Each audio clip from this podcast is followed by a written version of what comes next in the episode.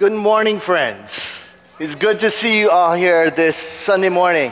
Um, if you looked around, you might have noticed that Pastor Thomas is not with us today. Okay? And the reason for that is that he and Mel- Imelda are off in Maui. They're celebrating their anniversary, so they better not be here today. You know, marriage is an important thing and it needs to be celebrated and it needs to be nurtured. So we're, I mean, just continue to pray for them. They're off, they're enjoying themselves, nothing's wrong with them. Um, they're just living life. Um, but this morning I wanted to talk to you, you know, um, about there's certain words I feel like needs to be redeemed within the Christian community. I mean, what ha- when you hear the words like sacrifice or obedience or even the word calling, what does that make you feel? Like sometimes does it provoke good feelings or like uncertainty or like some negative feelings? Um, I know for me, growing up in a fundamental church and even in a missionary church, there was always this idea where God may call you out and He may send you on a mission field to a third world country that you might not be used to because there's no hot water. Um, you, have, you have to, I mean, you, the foods that you have to eat might not be the foods that you're used to. They might not bring you comfort. And what if God calls you to those countries? That was one of my fears. Is that, wow, what if I grow up and God wants me to be a missionary and calls me to be a missionary? I don't think I would do well. You know, and that was one of my fears about being called of God. What if God is mean and just sends me out to someplace I don't want to go? Would he do that? And there was just a fear of mine in following Christ. So today I just want to talk to you about being called. Okay? And I think it's one word that could be and should be redeemed within the Christian community. So if you have your Bible, turn with me to Ephesians 4. Okay, verse 1 through 6.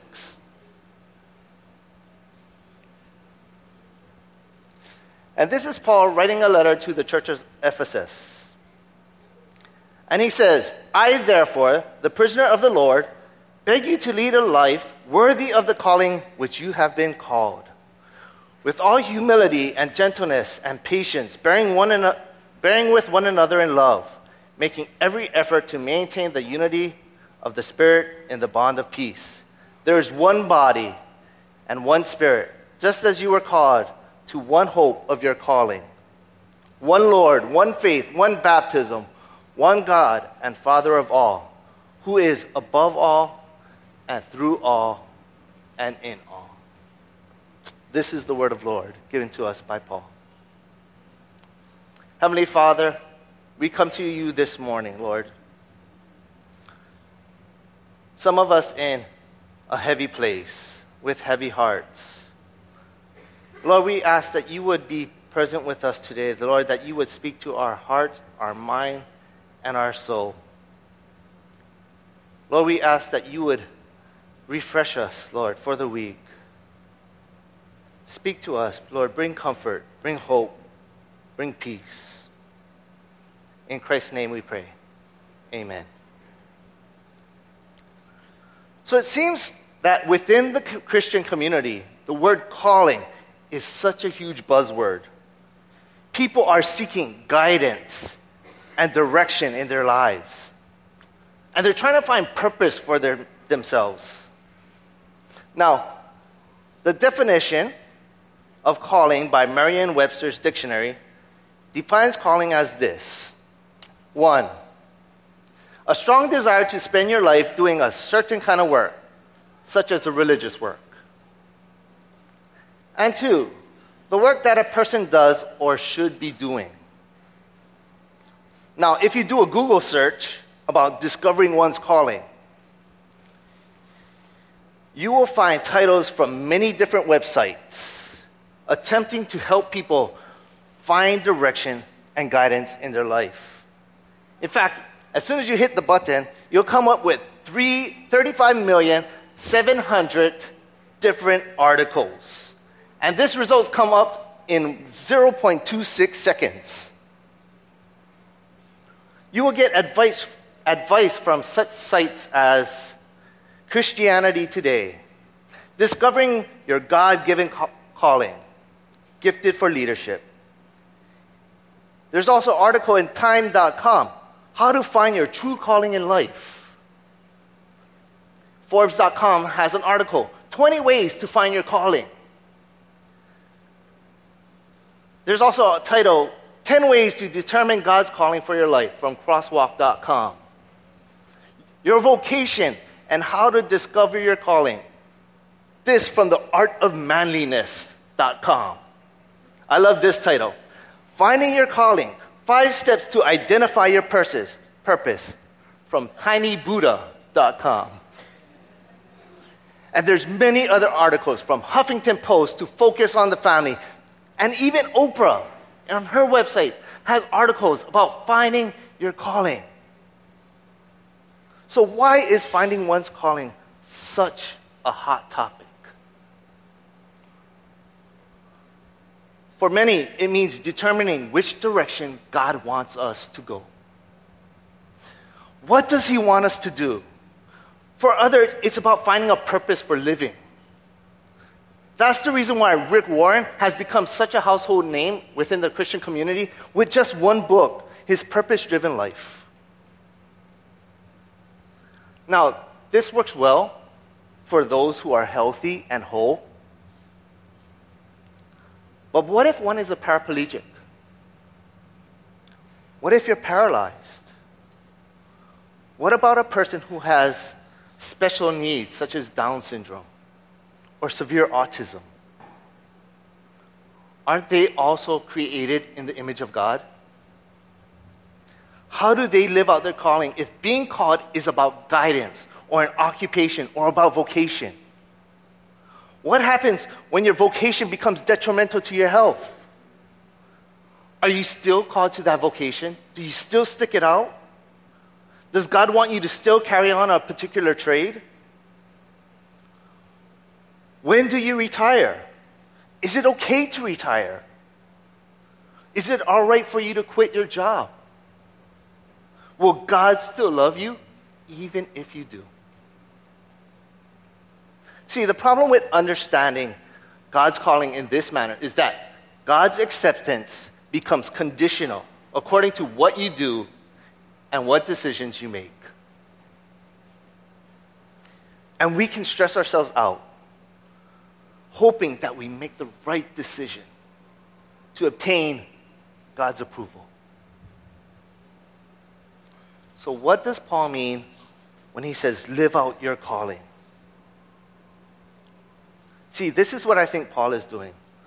Paul, Paul is not, a calling for Paul is not guidance and it's not an occupation. It's not what you do. In Ephesians 4, Paul is urging us, us to live a life worthy of the calling. So we make this a two bad assumptions when we take Webster's definition and put it into this situation. That calling is guidance, or that calling is a type of occupation or vocation. See, Paul here uses the word kaleo. It's the Greek word to call. And in this instance, God is the one that does the calling. God calls out to us. And then there's the Greek word klesis, which is the noun of the called. And we are the called. We're that noun that God is calling out to. So, Paul here is exhorting Christians in Ephesus to live a life worthy of the calling. In this instance, Paul is not referring to vocation, a vocation or individual passion. Okay? Nor is he saying to them, live a life where you seek God for guidance in this situation. That's not what he's saying. In this case, the calling is, a fun, is fundamental to their faith as a people of God. The meaning of our call is simply this to follow the King. The meaning of our call is to follow the King. Can everyone repeat this with me? The meaning of our call is to follow the King. N.T. Wright states that Paul here isn't referring to the specific calling or vocation that different Christians have. That this one is to be a teacher, or that you should run a small business, or someone else might be a nurse, and so on. He's referring to the even more basic calling of the gospel itself, summoning people to believe in Jesus as the risen Lord and King, and to give him complete and undivided allegiance for the rest of their lives. That's what being called is about. We are to live out the calling of itself, of God's activity, making believers and bringing them into the fellowship with the Son. And responding to the call is how we live out our faith. And we declare our faith through our words and through our actions, for our love for others, through our kindness, our generosity, our compassion. Through these actions, we testify of our faith that we believe in the resurrection and the kingship of, our, of the Lord Jesus Christ. So, for, for Paul, being called means that we are to live a life worthy uh, according to the grace that God has shown to us.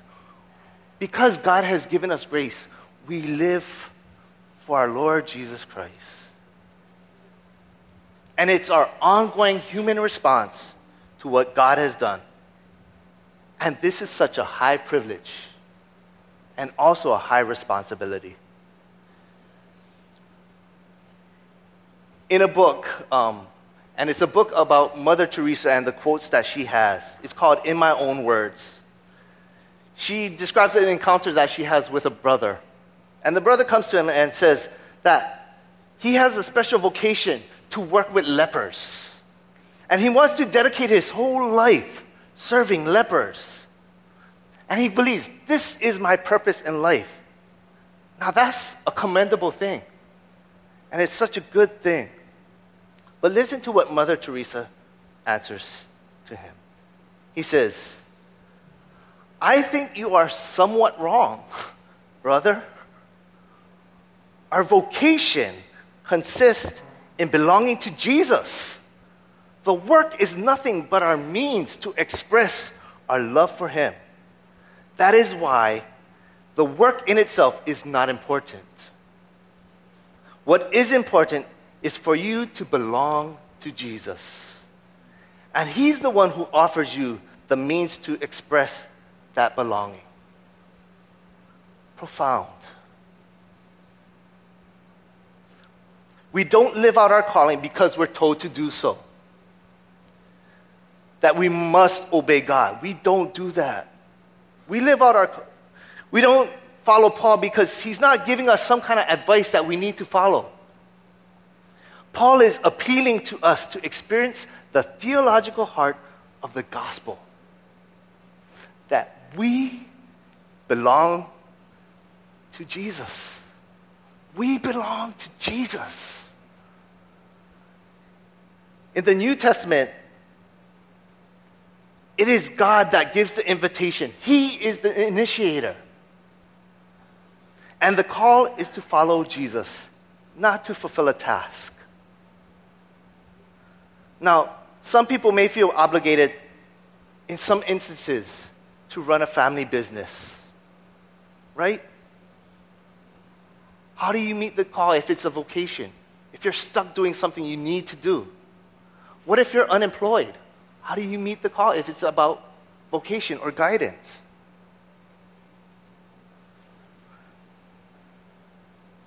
But even if we understand the call, I mean, we can understand the call in this way to follow Jesus. And in doing so, anyone can answer the call to follow Jesus, no matter where they are. About five years ago, I talk about this a lot. Michelle and I moved back from California. And um, when we did so, I was applying for jobs and I didn't have anything lined up. But our, de- our date was set, set to come back to Hawaii. So I, I had a plan. I just decided, okay, you know, when I come back to Hawaii, I'm just going to apply for a substitute teaching position because I really wanted to be in ministry, full time ministry. That was my passion at the time. So I remember walking into the office to see the vice pr- principal. And I was just going to ask him, could I just be a substitute teacher? Because it would give me flexibility with hours to pursue other things or even to volunteer at other churches or do, do something.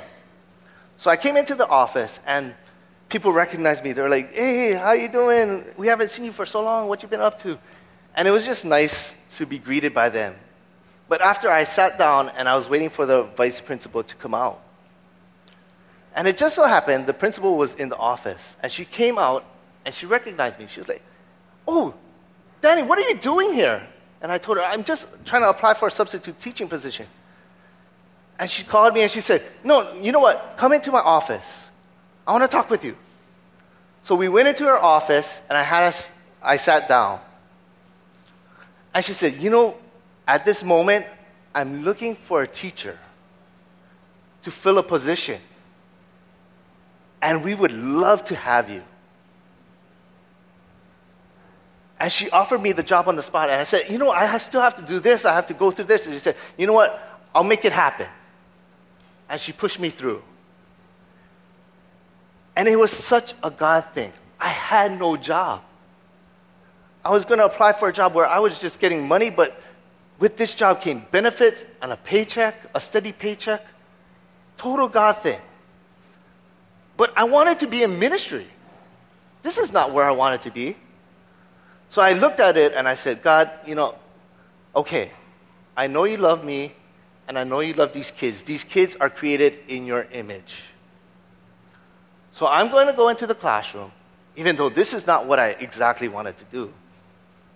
But I'll love them like you love them. I'll see them like how you see them. And I'll just pour out whatever I can I'll try to bring a little heaven here on earth to these kids, if I can do that, if possible. So I put my value in the kids, understanding that every person was made in the image of God, and that they are people who are living in a hurting and broken world. See, the call itself is to love God and the thing He cares about, which is people. The call is not a vocation. But fundamentally, it is to love Jesus Christ and to love others. As a result of living out our call, God uses us to bring this glimpse of heaven and life to here on earth. A earth that is filled with hate and racism and divisiveness, where people lie and cheat and where there's so much division. We are to be the salt of the earth, the light of the world. That's what God has called us to be.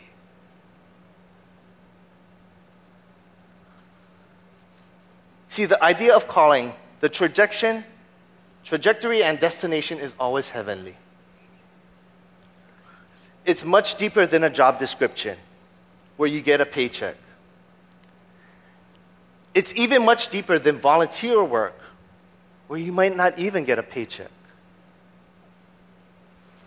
At every moment, in every decision, with every word and action, we are to be aware that, that the call to follow Jesus, our Messiah, and to give him our complete loyalty, and that takes precedence over everything, everything else. And when we do this, this love of Christ flows into every aspect of our life. It flows into our jobs. It flows into our studies. It flows into our relationship. It flows into everything if we live out the calling to follow Jesus Christ. Now, there, there are four layers to this calling. And the first layer is to love, to know, and to follow Jesus Christ, and also to trust Him. The second layer is to come together with other people. And people see that when we live with unity with one another within the church and even without the church, they see the love of Christ. They see the kingship of Jesus Christ through our lives. The next layer is a call to holiness. Now, I don't know about you, but this is also one word that I feel needs to be redeemed. Because we feel like holiness is what we do. It's, it's uh, you know, how we live our life, and that makes us holy. But in the Bible, whatever God touches becomes holy. Whatever God uses becomes holy. So when we allow God to use us, we become holy. That is the call to holiness, allowing God to use us. And the last thing is to be yourself. You don't need to wear masks or put up a good front. We can be ourselves and rest assured that God's love is sufficient for us. So the first layer is to love, to know, to trust, and follow Christ. Then to come together as people. Then to live a life of holiness, allowing God to use us. And last, just be yourself.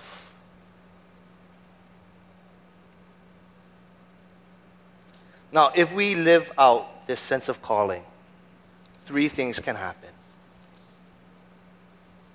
One, we will treat our success and our failures equally.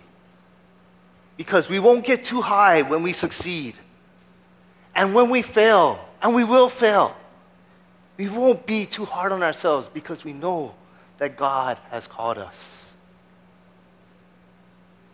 The second thing it does is it keeps our ambitions and it provides boundaries.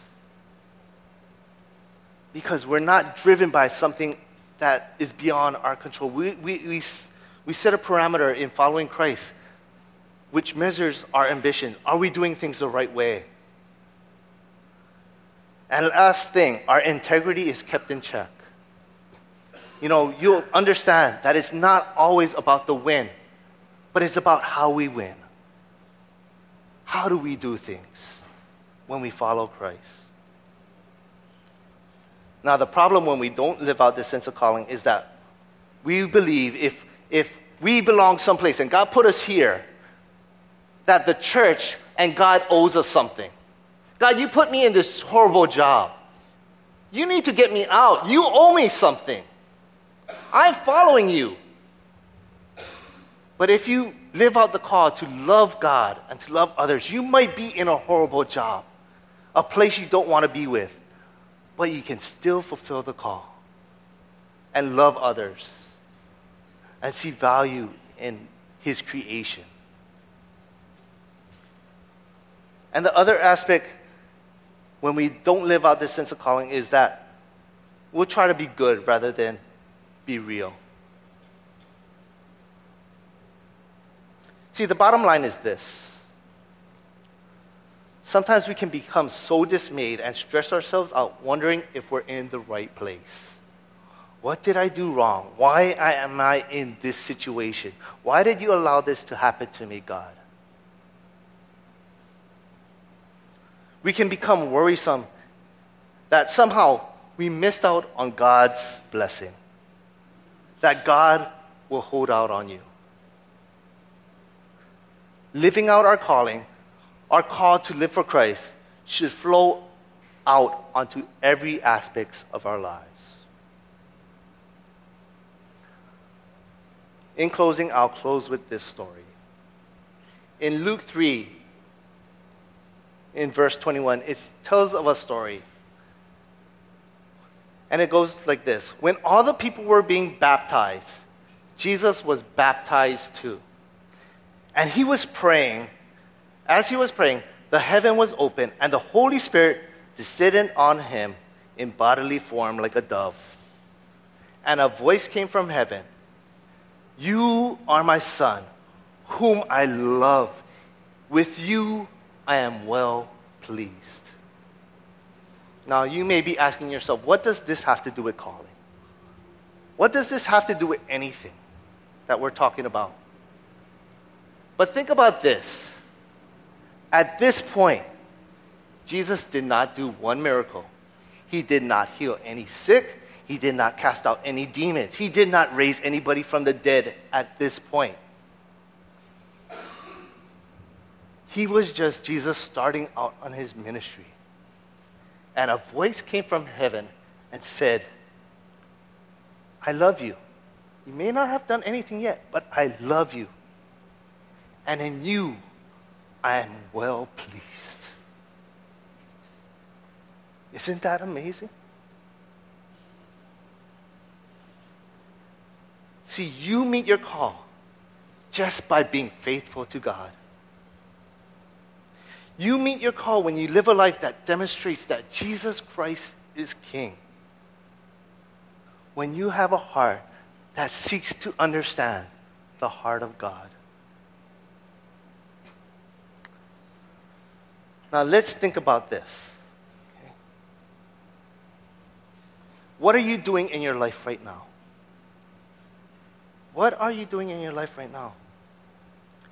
Are you working a high pressure job? Are you working four jobs just to make ends meet? Are you unemployed? Are you taking care of all the kids at home? Do you work at a job where you have to work in the sun all day? Are you in a job that you hate? Are you going to school and you don't know what you're going to do with your life? Now, just think about it for a minute. And you don't need to answer out loud, but what is that like for you? What is that like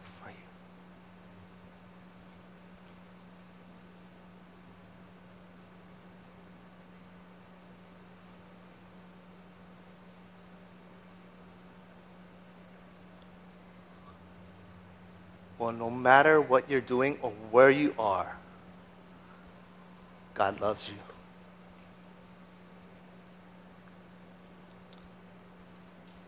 And He wants you to know that all that you're doing, that doesn't define you.